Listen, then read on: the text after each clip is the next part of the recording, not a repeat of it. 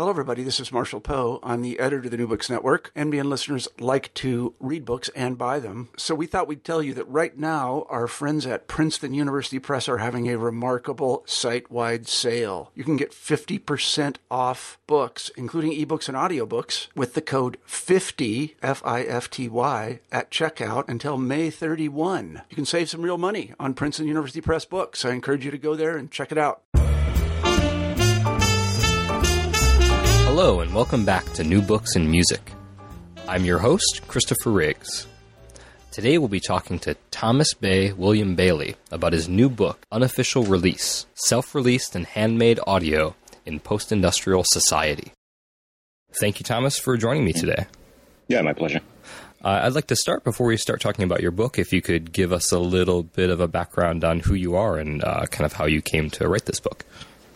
I, I guess around 2000, I graduated from Columbia College Chicago with a degree in uh, just you know creative writing and journalism, and shortly thereafter uh, moved over to Japan, where uh, you know despite having kind of a non-career in music and uh, you know just dabblings in writing before that, that's I think when things really started to kick off for me, and uh, you know the campaign of making myself interesting really began in earnest. And mm. um, went over there, yeah, did some pieces for magazines like The Wire and just local, um, you know, sort of bilingual magazines intended to orient people to culture locally, while um, working as a sort of translator and proofreader on one hand and a ESL instructor on the other. And hmm. um, uh, having sort of integrated into the subculture over there, I think really accelerated my interest in, um, you know, I guess intermedia, you could call it, or, you know, art forms that um, you know, not to be confused with multimedia, where you know the focus is simply on on having two or three forms and combining them, but you know things that that perhaps fall between uh, the cracks of other fields of of human inquiry, you know, and right. uh, you know maybe cannot necessarily be called a art or science or anything as concrete as that. And um, so anyway, you know, sort of focused my research in that direction. You know, originally. Um, you know, localized within Japan, but then further on, uh, broadening my contact base to other countries and mm. and so on. And you know, at the same time, I was uh, making music of my own. I guess you could call it kind of you know psychoacoustic music or uh, something like that, or or an electronic music that's not necessarily either. Um, academic, you know, just because it's it's not really done with the blessing of any particular institution, right? Or uh, although I don't know, it, it could be if I worked hard enough at it. It's just right. Yeah, that's a, a, weak point of mine. Making a case for myself. um, so yeah, not necessarily that, and not, again, you know, not necessarily uh, uh, you know dance music or more uh, you know popular electronic forms. Right. Right. And um, you know, in in doing so, again, sort of ended up in this very tightly knit, but um, you know, very diverse circle of people who uh, you know work in that medium. Um, and you know, things just grew and grew over the years until, uh, you know, I had a sort of restless period of traveling, which you know took me to Central Europe and to Scandinavia and. Uh, most recently to Spain in 2011, where I was a researcher in residence over there. I was invited by uh, Francisco Lopez, the oh right, uh, right. sound artist um, and bioacoustic researcher, to be the first, I guess, researcher in residence at the facility that he headed up there in the town called Murcia, mm. uh, which is called SONM. Uh, I forget what Right, that's what that stands for. Right? Stands for yeah in Spanish, but S O N M dot E S is the you know the website that they maintain for that. Um, so anyway, um,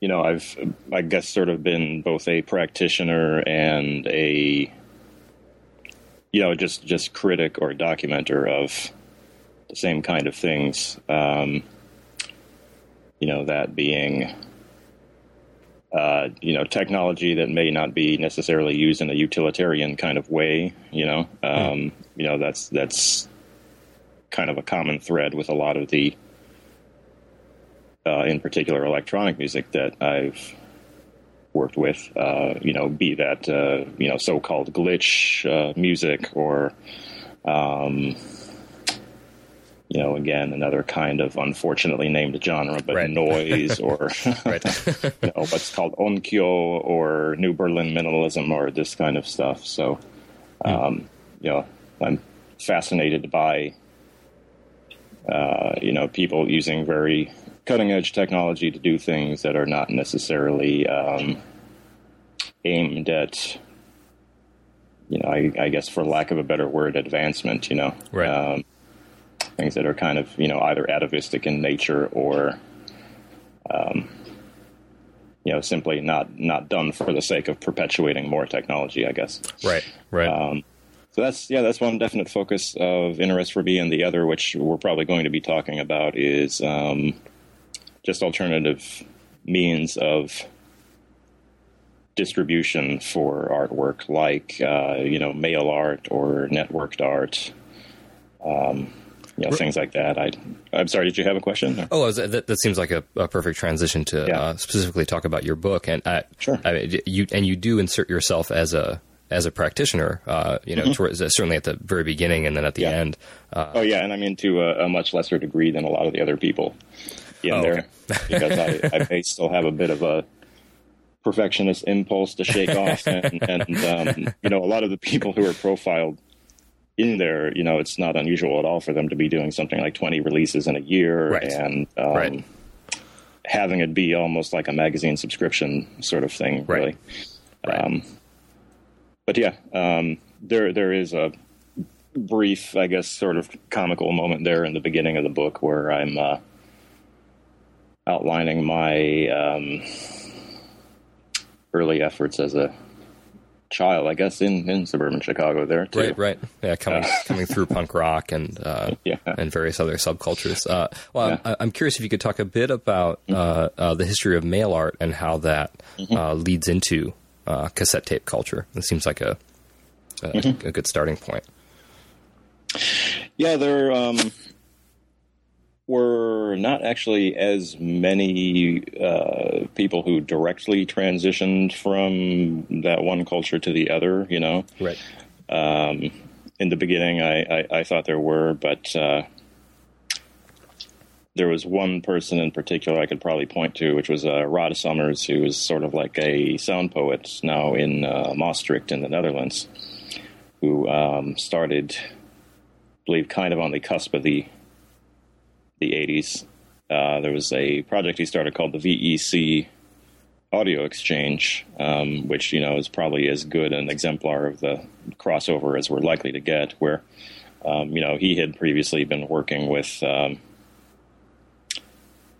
correspondence artists and decided to um,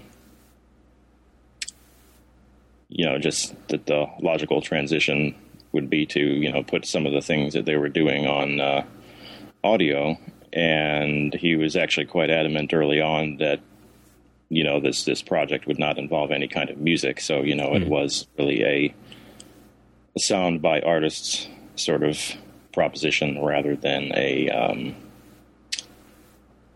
uh, you know what we call it a, a musical one although there was more of that as as time wore on.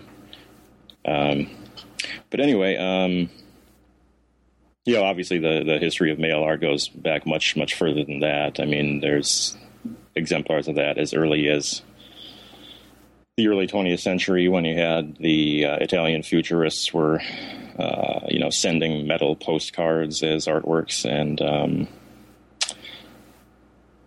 things of that nature. And uh, probably the one person that everybody points to, even though it's difficult to really have a single originator of something like this where um, you know essentially everybody is refusing to be called that you know? Right, right. nobody actually wants to accept this honor because it seems you know so profoundly arrogant in the, the context of the work. Um, it's a guy by the name of ray johnson who um, had uh, sort of a what was called a correspondence school in New York in the '60s, uh, which was deliberately misspelled. It was like correspondance, yeah, D A N C E, you know, which again was implying that there was this kind of uh,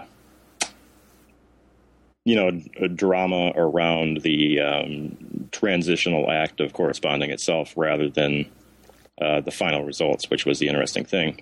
And um, you know, very much everybody I've I've interviewed from that culture says something to that effect. Like um, there's another uh, gentleman by the name of Andrej Tisma, um, a uh, Serbian artist who you know refers to his work as uh, what he calls social sculpture, where again, just the the act of uh, sending out various artifacts and um,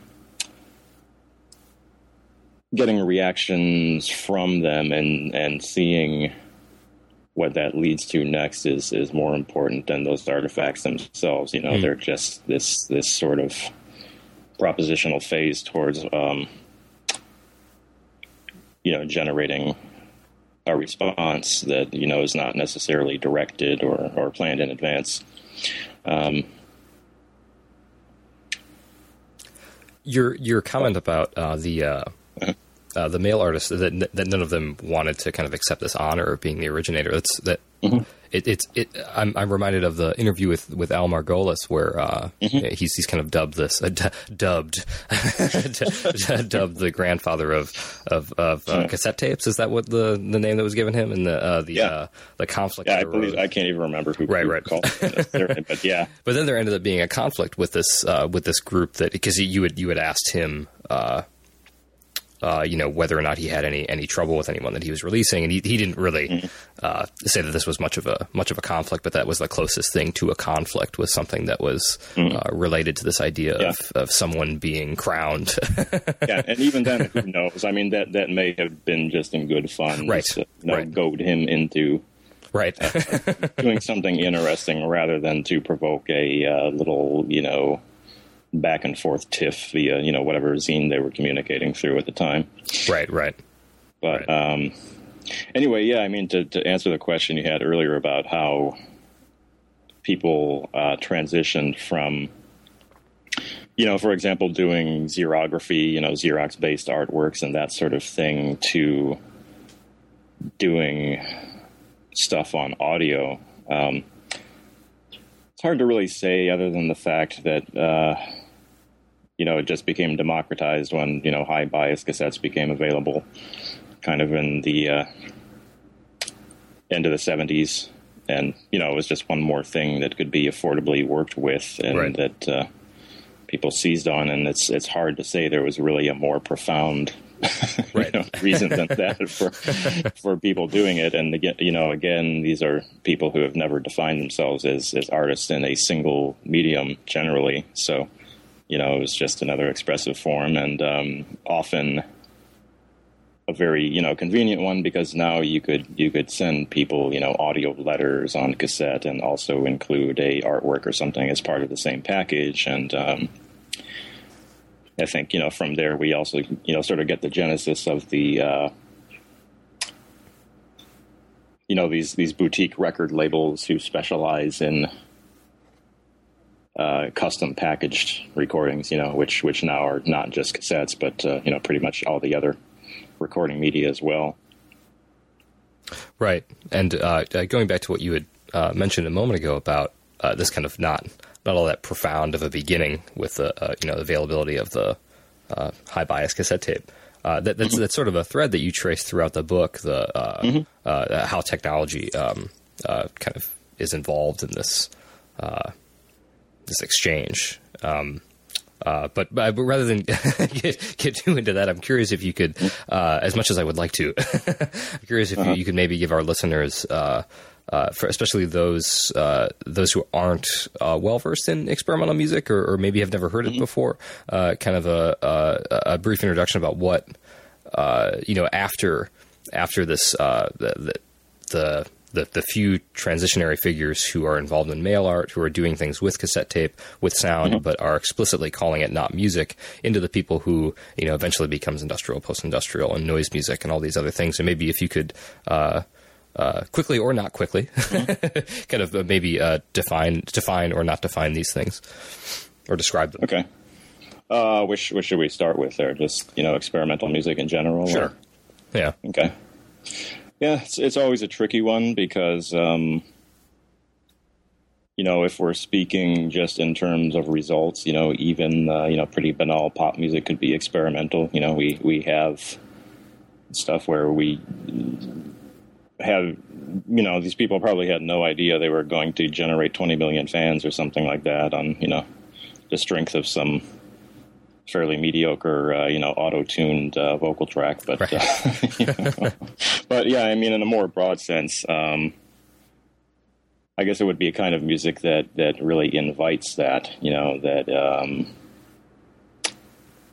is uh, really open to and not at all disappointed by the fact that there may be, uh, you know, unexpected reactions. Um, but I mean, as for the lineage of this stuff in particular, um, it's strange because you know on on a one level it was kind of an outgrowth of uh, punk rock or something like that, uh, or um,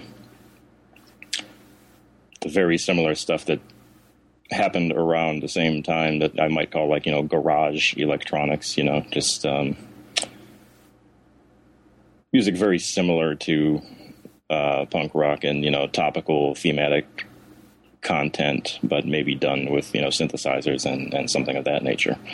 Um, so you know, on one hand, that was an influence, but I think it was that way more so just for the you know the access principle that it embodied, rather than um, any of the actual sound. You know, and mm. in fact, a couple people that I talked to did explicitly say, you know, they would be listening to bands from this period and, and sort of listening for what they weren't doing rather than uh, hmm. what they were. And that was kind of interesting to me. Hmm. Um, so there was that. And then, um,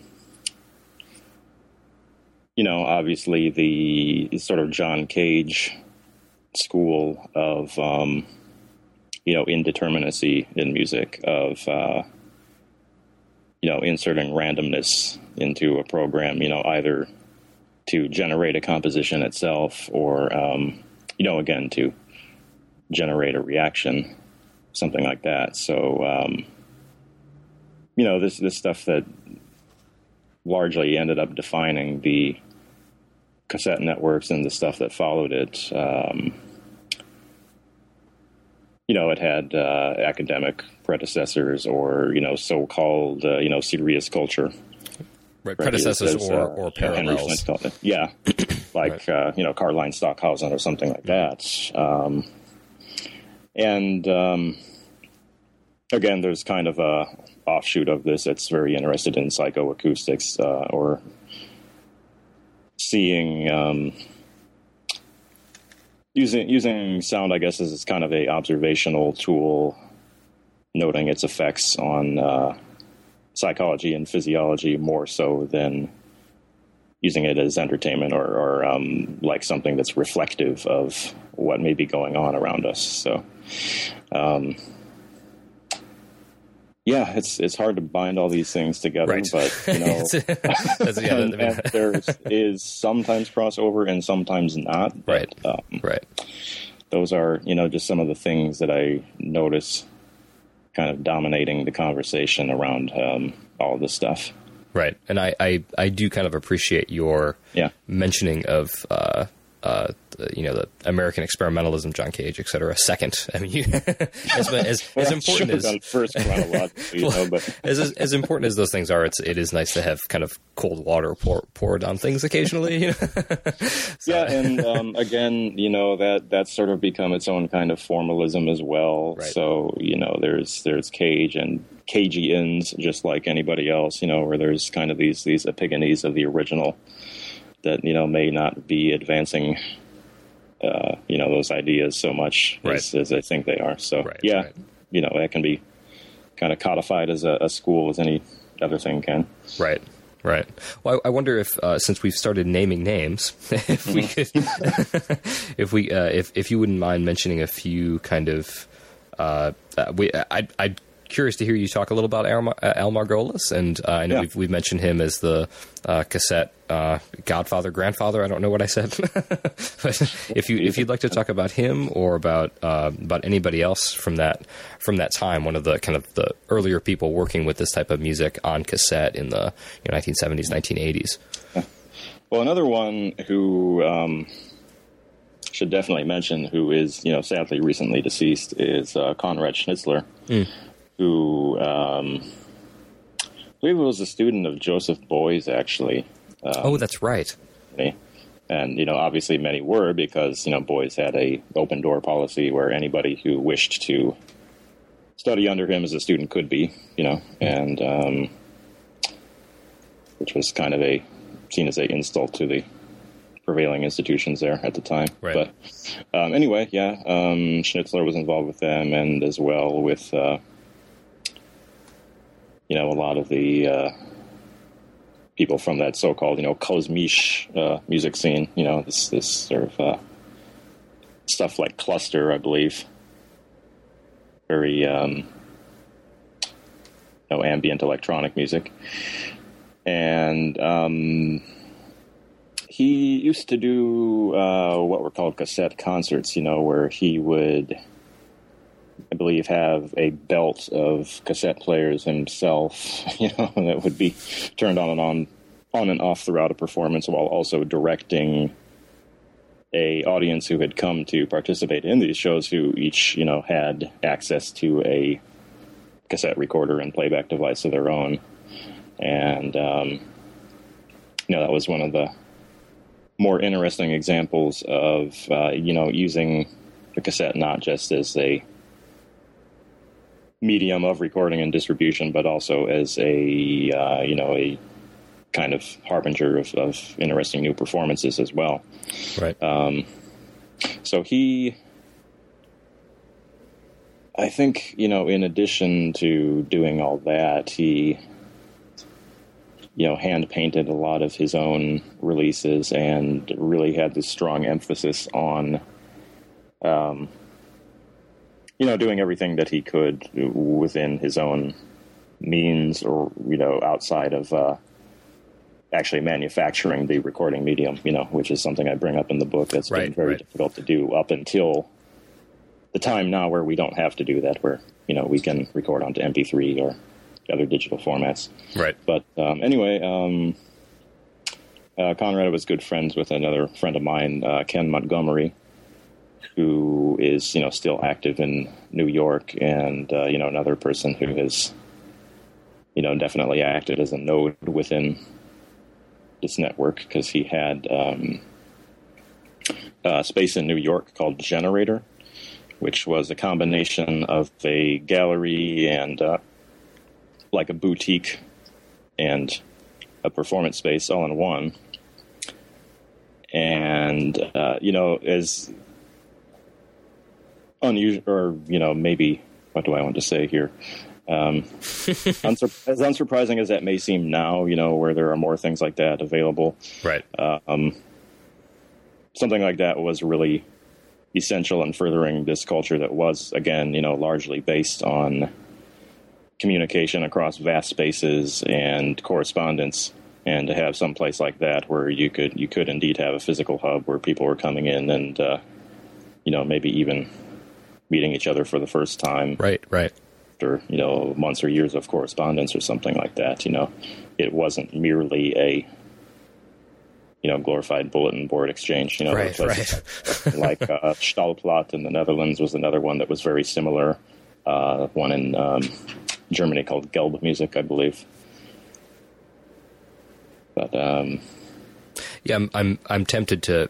Uh, we'll, we'll we'll talk in a, in a little bit about how uh, how much that, that has changed and hasn't changed uh, Sure. with with the use of uh, uh, kind of uh, net labels and and labels continuing to use uh, cassette tapes, even the ones who are releasing uh, music that's recorded digitally. Uh, but uh, I have a, kind of a few a few things I was very curious to hear you mention because they were again things that were kind of traced throughout. They, they weren't kind of headline topics within the book, but they, they rear their head a few times. They're- And uh, one of them is the uh, uh, uh, the uh, let's say uh, proliferation of varying political views that kind of oh yeah that's that's important definitely. right appear in the appear in the scene. Uh, I'm thinking of like the like the uh, incident with Mark Solotroff mm-hmm. and, and, and, a few other things. I wonder if you could touch on that. I, I imagine there are. Um, uh, some people who who might be familiar with uh, American experimentalism and uh, mm-hmm. and all of those things, and might be unaware of of that aspect of uh, kind of the yeah. underground tape network. Oh yeah, yeah. Well, again, I mean, going going back to um, John Cage or something like that, if that is people's uh, introduction to experimental culture here, which it often is, you know, people normally associate that with uh, you know Zen or um, you know, as imparted by DT Suzuki or something like that, and you know, just a generally more, uh, you know, for lack of a better word, benevolent, right, lifestyle. And you know, the thing is that when we're dealing with um, culture where people do not have any other circuit through which to distribute it, you are going to get stuff like that, but you're also going to get stuff that's extremely hostile or uh, misanthropic or um, you know, just just provocative in such a way that really nobody wants to dare touch it, you know, and, and, you know, obviously even record pressing plants aren't going to handle it. And, you know, thus we have to rely on things like uh, Xerox covers and, and, uh, you know, music recorded directly onto cassette at home. So, um, you know, so from out of that, we get, as you said, a pretty broad spectrum of, um, you know, spiritual views, political views, what have you. And um, the one you're mentioning in particular, I think, involved a guy by the name of Mark Solotroff, or um, I forget what he was calling himself back then. Right. Uh, may have even been going by a pseudonym. Um, Mark Saunderson or something like that. Right. right. But um, anyway, um, had a record label which was named, I think, after the AWB or the uh, um, Afrikaner uh, separatist movement in South Africa, and um, you know, it was rife with fascist symbols and uh, you know, very um, you know, racially insensitive sort of uh, subject matter. And anyway, they they advertise in like the front page of a magazine called Electronic Cottage, uh, which was put out by a guy, uh, guy, named Hal McGee, who is fairly active still. And um, anyway, um, somebody had reviewed one of their um, records in that magazine in a positive light, and not necessarily agreeing with what they were saying, but simply saying they could agree how um, you know people in certain situations, you know, could end up adopting this kind of extreme mindset. It was, it was, Jeff Jarman, if I'm remembering correctly. Yes, right. yeah, that was him exactly. Um, so yeah, that started a kind of letters war, and right. uh, you know what what seemed like. Uh, you know what would have been just a you know footnote in the larger history of things, just you know expanded and expanded as they do, right? And, um, it's still kind of valid as a you know instructional point today. I think where um, oh gosh, let me get a drink here really quick. Hold on a second. sure, sure. Well, while you're uh, but while you're drinking, not to interrupt you, but to take the opportunity yeah, while you're drinking. Sure. uh, I, I, found it uh, interesting the way that uh, again Al, Margolis is kind of set up uh, mm-hmm. pre-interview in the book, uh, mm-hmm. describing him as this kind of everyman who is mm-hmm. just so kind of um, almost just possessed by the desire to keep dubbing tapes. And he so he he runs yeah. this label. It becomes eventually becomes another label. It sounds like uh, in the interview he talks about how it that's been parlayed into other other lines of work along with uh, larger record labels. But at the time he was uh, working a day job. And mm-hmm. Uh, he he owned his own uh, cassette dubbing equipment, and he was he was dubbing all the cassettes himself. So he was contacting people through the mail or people he had met, and often people who ended up being fairly well known in the uh, in the experimental world. Uh, Jim O'Rourke, I think, mm-hmm. one yeah. of them. Um, yeah, he was one. Uh, but he, he's he's kind of described as someone who's just. Uh, I, I, don't want to say uh, a- apolitical, but it's certainly in his uh, artistic practice that it's it's much more focused on kind of the mm-hmm. consumption and production of sound. Um, oh yeah, and and setting yeah. that, that kind of his uh, longevity up against um, some of the more.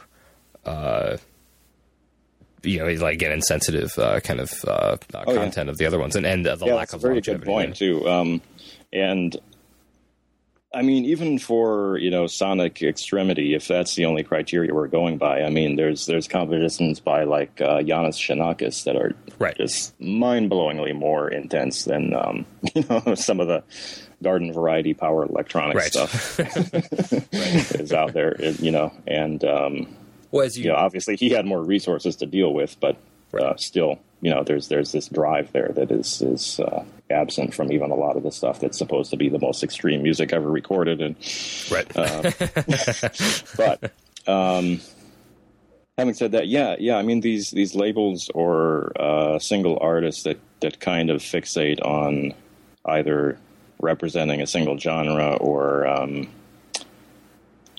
or attitude. I, I find that within this culture, they're not nearly as resilient as these people like Al, you know, who mm-hmm. um, really, you know, again, are obsessed with being documentarians and I think trying to get the most accurate portrait of, uh, you know, human expression that they can. And, uh, you know, that takes them very far afield. So, um, that's, that seems consistent with the way that you've described uh, the mail artists, and that they're not, yeah. uh, mm-hmm. you know, uh, dependent on a particular medium. That they're they're interested in, in uh, I guess, a kind of sociability, right? That uh, that that mm-hmm. that interaction, that exchange of uh, kind of holding up a network is is the most important thing. Um, or mm-hmm. one w- one way of describing a very important thing, rather than call it the most important thing. mm-hmm. But since since you've mentioned it, I'm I'm that uh, t- towards the end of the book, you talk about um, uh, net labels and uh, uh one type of net label, uh, which is what you had mentioned, the labels that kind of uh, specialize in that particular type of potentially offensive content, um, mm-hmm. and often maybe spend more time focusing on coming up with titles than they do yeah. on, the, on, the, sounds themselves. I wonder if you could talk a little bit about net labels and what I, I think this this must seem even more bizarre to people who mm-hmm. aren't kind of initiated into into that scene than like I, I think uh, I, I, ran for several years a cassette tape label, uh, and that mm-hmm. was difficult enough to explain to someone who wasn't involved. But but it, yeah. it made sense once they knew that I was going to the post office and selling things uh, mm-hmm. through through PayPal and all that. But uh, a net label seems very. Um, what if you could offer a description of that? Mm-hmm. yeah. Yeah, I mean it's a fairly recent phenomenon, so I, I don't think. Um, well, I think people are beginning to catch on to it, but uh, it's it's amazing how little uh, space you see covered in you know even magazines like Wired or something like that. Right. I, I, don't read that regularly, but I can't remember ever seeing anything in there about uh, net labels or a similar phenomenon. But anyway, yeah, I mean as the broadband internet era really kicked in, you know, that allowed for the, you know, much quicker dissemination of things on, um, you know, immaterial music formats, whether it was MP3 or uh, FLAC or whatever other format people preferred, you know, what type of compression algorithm they liked. But um, yeah, after a while, um, I found it interesting, you know, before even or at least at the same time that stores like iTunes were a going concern. Uh, that you had people who uh, you know were active previously with burning things onto CD recordables or onto mini disc or some other you know available format like that. You know they're um, maybe converting their catalogs over to MP3. Like there's one called Zero Moon, which I believe still does that. Mm. Um, so on one hand, there were entities where they were simply taking what they already had and making it into a digital archive of sorts. And you know, people, you know, there are different methods of receiving it. Sometimes it was completely free, or sometimes it was kind of a pay what you want sort of deal. Um, but gradually, there have been more and more labels cropping up where uh, they don't even have to rely on that uh, that back catalog. You know, stuff is solicited directly from, or uh, fresh work. You know, is solicited directly from artists, and um, it's another one I could land upon here. Um, Well, there are. Uh, it, it, seems like in the in the book you descri- you describe uh, uh, you you give the the ones I've already mentioned the uh, the ones who are kind of engaged in almost uh, a form of trolling. Uh, a little bit, a little bit uh, mentioned Yeah. towards the end of that part of the book, but then prior to that, uh, you, you do talk about a few who do kind of um, uh, maybe Zero Moon was one of these who do Mm-hmm. uh, a similar kind of engagement with technology, where they're very interested in the limitations and the uh, the, the ways that the Oh, MP3 yes, yes. itself works. Maybe you could mention. I don't Yeah. remember the names of those. well, there. Um, You might not either. I, I wouldn't. again, yeah, it's it's been a long time since I even went went back and uh, proofed that text. But yeah, the ones you're talking about in particular, um, just specialize on uh, releasing things that are in low bit rates. Uh, Right. You know, stuff that's you can anybody can go into iTunes or a similar program themselves and just say, I want to convert an MP3 over to uh, you know eight kbps or something like that, and and strip a lot of the sonic quality from it. And uh, I guess there were some people who realized that's a way to create interesting sonic artifacts all on its own. You know, you have this very distinct kind of um, melancholic, tinny sound or something that comes from doing that. But also, uh, you know, there's a lot of these labels that have been proliferating in, um, you know, places like the former Soviet Union where this this broadband uh, internet has yet to arrive in right. in full or you know to the same degree that it does over here and uh, people who want to promote their work um, you know the only way they may have available to do that is through uh, getting through to people at net cafes or something like that who uh, the meters ticking the second they walk in the door and and Right. you know they do not have two hours to Right. go Right. download a single song and um, you know so that may be a way of getting around these limitations for people within these countries but again yeah it's it's it's this combination of both uh, an actual desirable aesthetic on one hand and uh, contingency on another you know sometimes the two meet sometimes they don't but uh, it's it's uh, certainly an interesting thing and you know obviously another thing that's kind of followed up from the the you know glitch music or it's kind of intentionally engineered uh, digital failures that uh, started becoming more of a going concern in the late 90s and you know early 20th century through uh, record labels like like Mego or uh, Falsch and so on. Right, I, I, and I, now I'm remembering. I think the uh, the net label in particular that kind of stuck in my in my mind was the one that I believe it. The limitation was uh, had the same number of megabytes as the as the floppy disk, and that was the restriction. Oh yes, Right. yeah, right. And and I think some of these uh, things were actually released onto three and a half inch floppies again. Right, for- and I, I still have Yeah. a. Uh, I've never been able to. I, I think I think something went wrong with it, but I actually have a release that was a friend of mine gave me that was released that way, and I was. I, that's that dates me a little bit generationally. How well, I, I had to do. Yeah. Uh, I'm I'm curious about if if you would be willing to talk a little bit about your own participation in the in the scene. Uh, that's again that's mentioned a little bit at the end. I believe it was the uh, tapeworm label. Uh, and I was I, I, I was thinking about in the in that last maybe the second to last chapter, the, the one that talks about.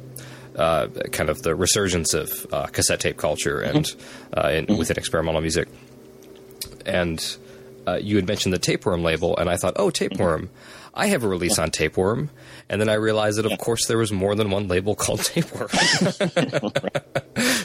Or the one um, that's in that book is uh, they make very careful to say that they're not an offshoot of it, but they're really closely related to the UK label Touch. right.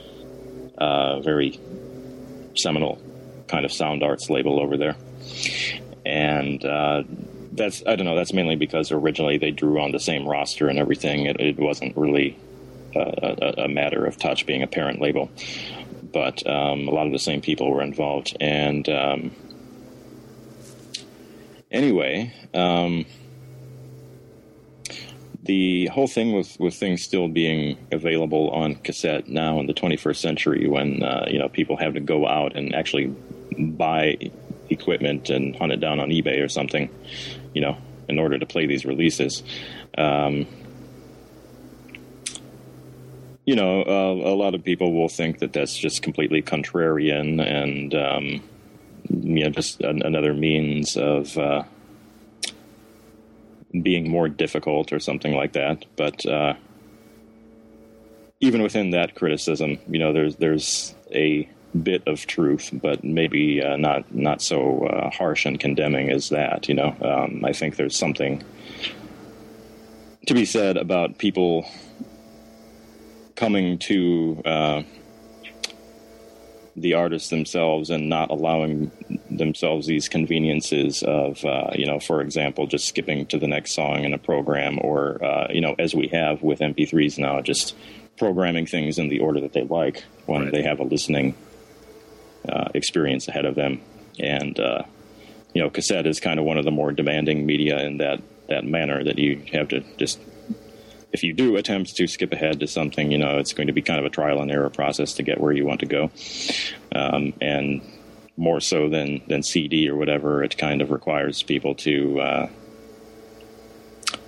buckle in for the duration, as it were. And, uh, you know, that's one thing that actually did contribute to my um, getting interested in it. I wasn't initially, but the sort of work I do is kind of a slow burning.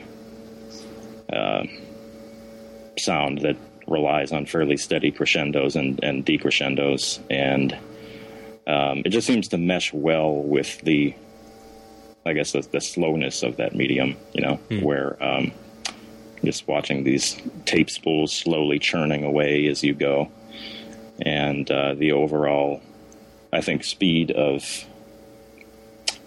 uh, people's reception to the, the, the music was congruous with actually putting it on cassette, you know. Um, and again, you know, a lot of other people have had motives similar to that or more involved with uh, just kind of a fetishization of it or a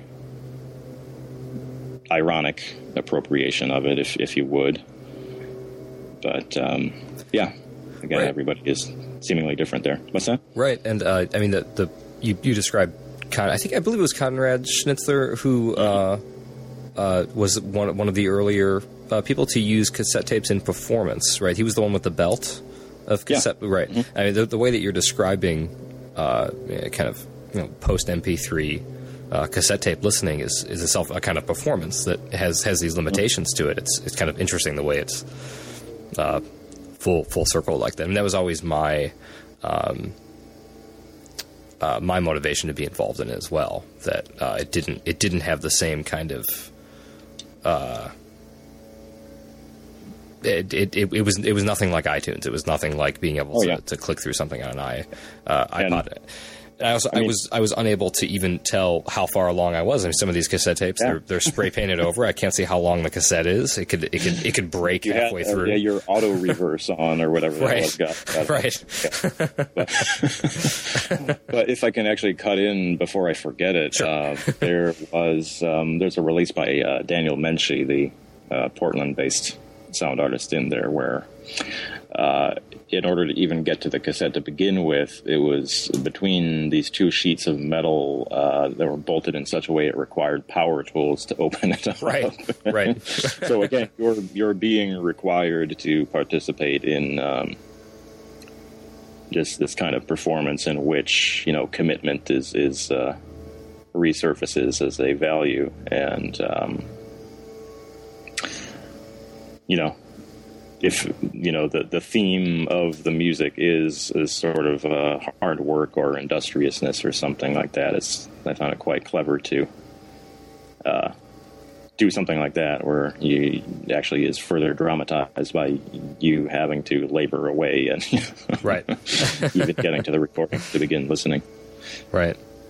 Um, uh, but before we uh, uh, start to start to wind down, I did want to ask about. Uh, I, I, can't remember his name. Uh, the the the cyberpunk author, uh, mm-hmm. multimedia, or so the the one who ended up recording a, a, number of, of CDRs. I can't, and I cannot remember his name. I'm sure you know who I'm talking about. Maybe Kenji Shiratori. Yes. Yeah. Uh-huh. What if you could breathe? It's. It, I had never. I mean, so many of the uh, you know, I, I, was familiar with Al Margolis and, and Merzbow, obviously, and, and many. Mm-hmm. I'm sure many people who would be interested in reading the book would be familiar as well, and maybe they would be familiar with this particular artist. But I had never heard of him, and mm-hmm. it was very, uh, it was very interesting, uh, kind mm-hmm. of very interesting story. uh, yeah, Kenji's. I, I don't even know. Uh, well, I, I, still don't even know if he's actually human or right. you know, generated experiment. Even though people have claimed to see him like at uh, acousmatic music festivals and this kind of thing, where he's been booked. But um, he wrote a book again, kind of a cyberpunk word salad sort of book called uh, Blood Electric, and supposedly it was acclaimed by David Bowie and all these other people, right, but right. The, the the press quotes are not really verified in any way. Right. I don't know. That's a, that's a story all unto its own. But anyway, um, he had this really kind of exasperated um, style. Um, in which uh, you know sentences were just kind of strung together that that didn't really have a lot of um, oh gosh what do I want to even say? You know they didn't really seem to have subjects or anything like that. The objects were present but subjects weren't there and uh, it was all this very sort of techno gnostic sort of uh, hallucinatory prose. And anyway um, he decided he wanted to at some point do readings of this kind of stuff to musical backing and uh, solicited pretty much like every single person he could think of, you know, I guess within the, you know, the sound arts or post industrial music underground to uh, collaborate with him. And um, a lot of people were quite flattered by this, you know, his, his means of introduc- introducing himself to them was not just to send out a, you know, hi, would you like to collaborate me email, but he would send a review of uh, something that he had heard of that artist right. in this sort of panicked, short circuiting style, you know, of his again. And so, anyway, out of this, you know, uh, managed to get a harvest of, of dozens and dozens of recordings, but um, the catch there is not just the fact that he became as prolific as you know some of the other people in Japan, you know, like uh, or somebody like that, but it was that uh, suddenly people were realizing that um, recordings they had sent in, you know, for collaboration were being used under different names or being attributed directly to him, right? or being put in this huge pool of of raw data that he would. Um, misattribute or something like that, and uh, managed to get quite a few people angry, and um, you know, especially when when and where royalties were actually involved. I don't know how many times that was the case, right, but right. Uh, right. you know, again, raised a very interesting question that I may still not have the answers to about. Um,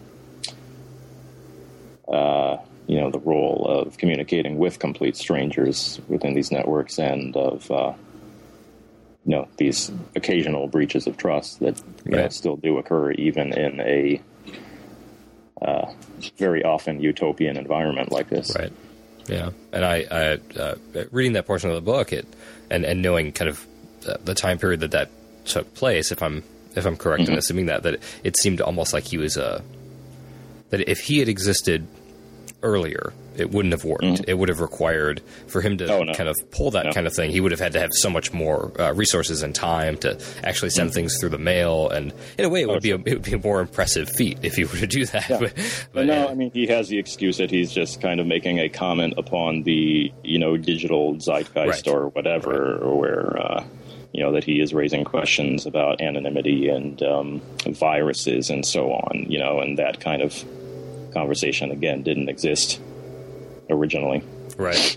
And it, it, it almost seems like it, it couldn't exist now, uh, several years Mm-hmm. later. That it's it's it's Yeah. almost like it's played out, or it's it's too easy. I think so. uh, to do something. Right, right, right. well, I, I, I'm as we're kind of winding down. I wonder if you could tell us a little bit about uh, you know what you're working on now and what's uh, what's next. Okay.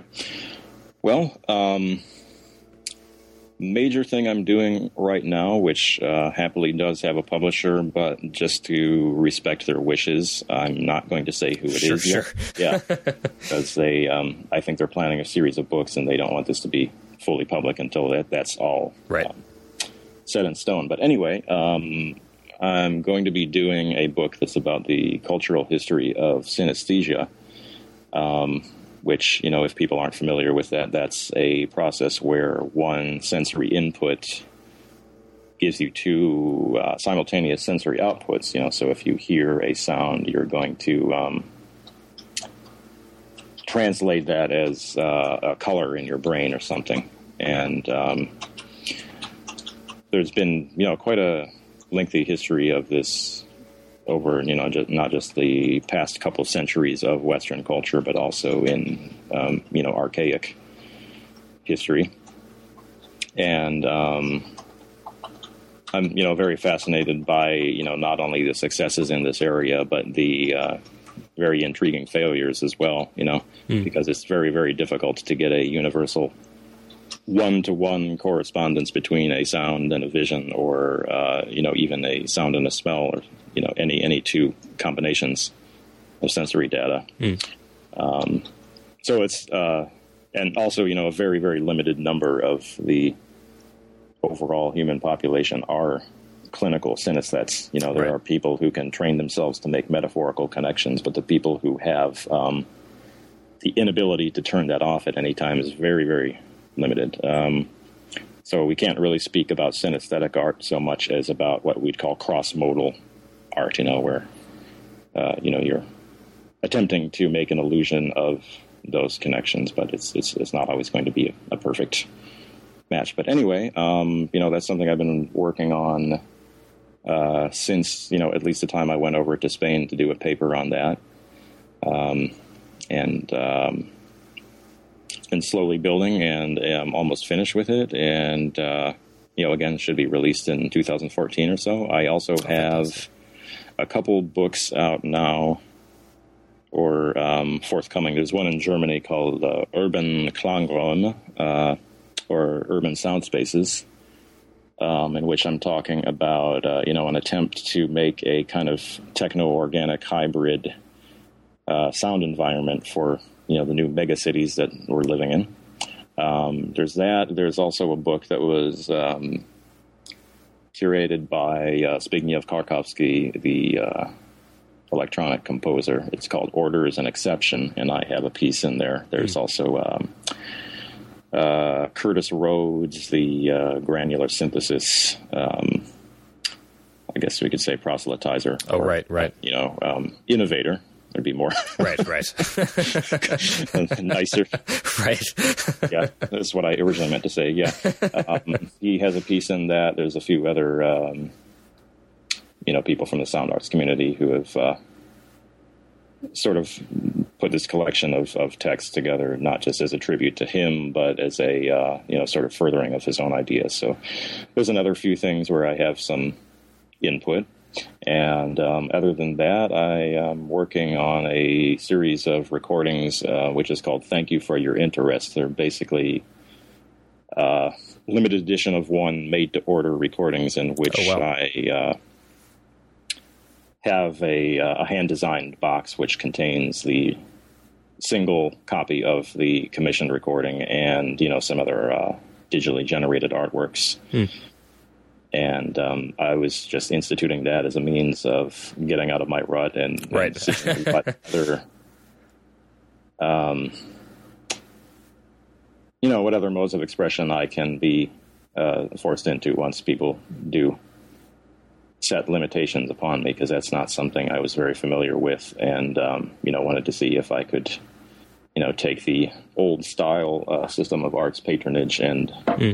you know modernize that somehow or, or make that something truly personal. So Right. Oh, very interesting. Well, I, Yeah, I, so- I, I very much hope that when your your uh, your book on synesthesia comes out, that you'll talk to us at the New Books Network. yeah, we love, yeah, to, love we'll to hear about it. Definitely love to do it. Great. Well, uh, uh, thanks so much for joining us today. Yeah, thank you for having me. You've been listening to a conversation with Thomas Bey William Bailey about his new book, Unofficial Release Self Released and Handmade Audio in Post Industrial Society. I'm your host, Christopher Riggs, signing off.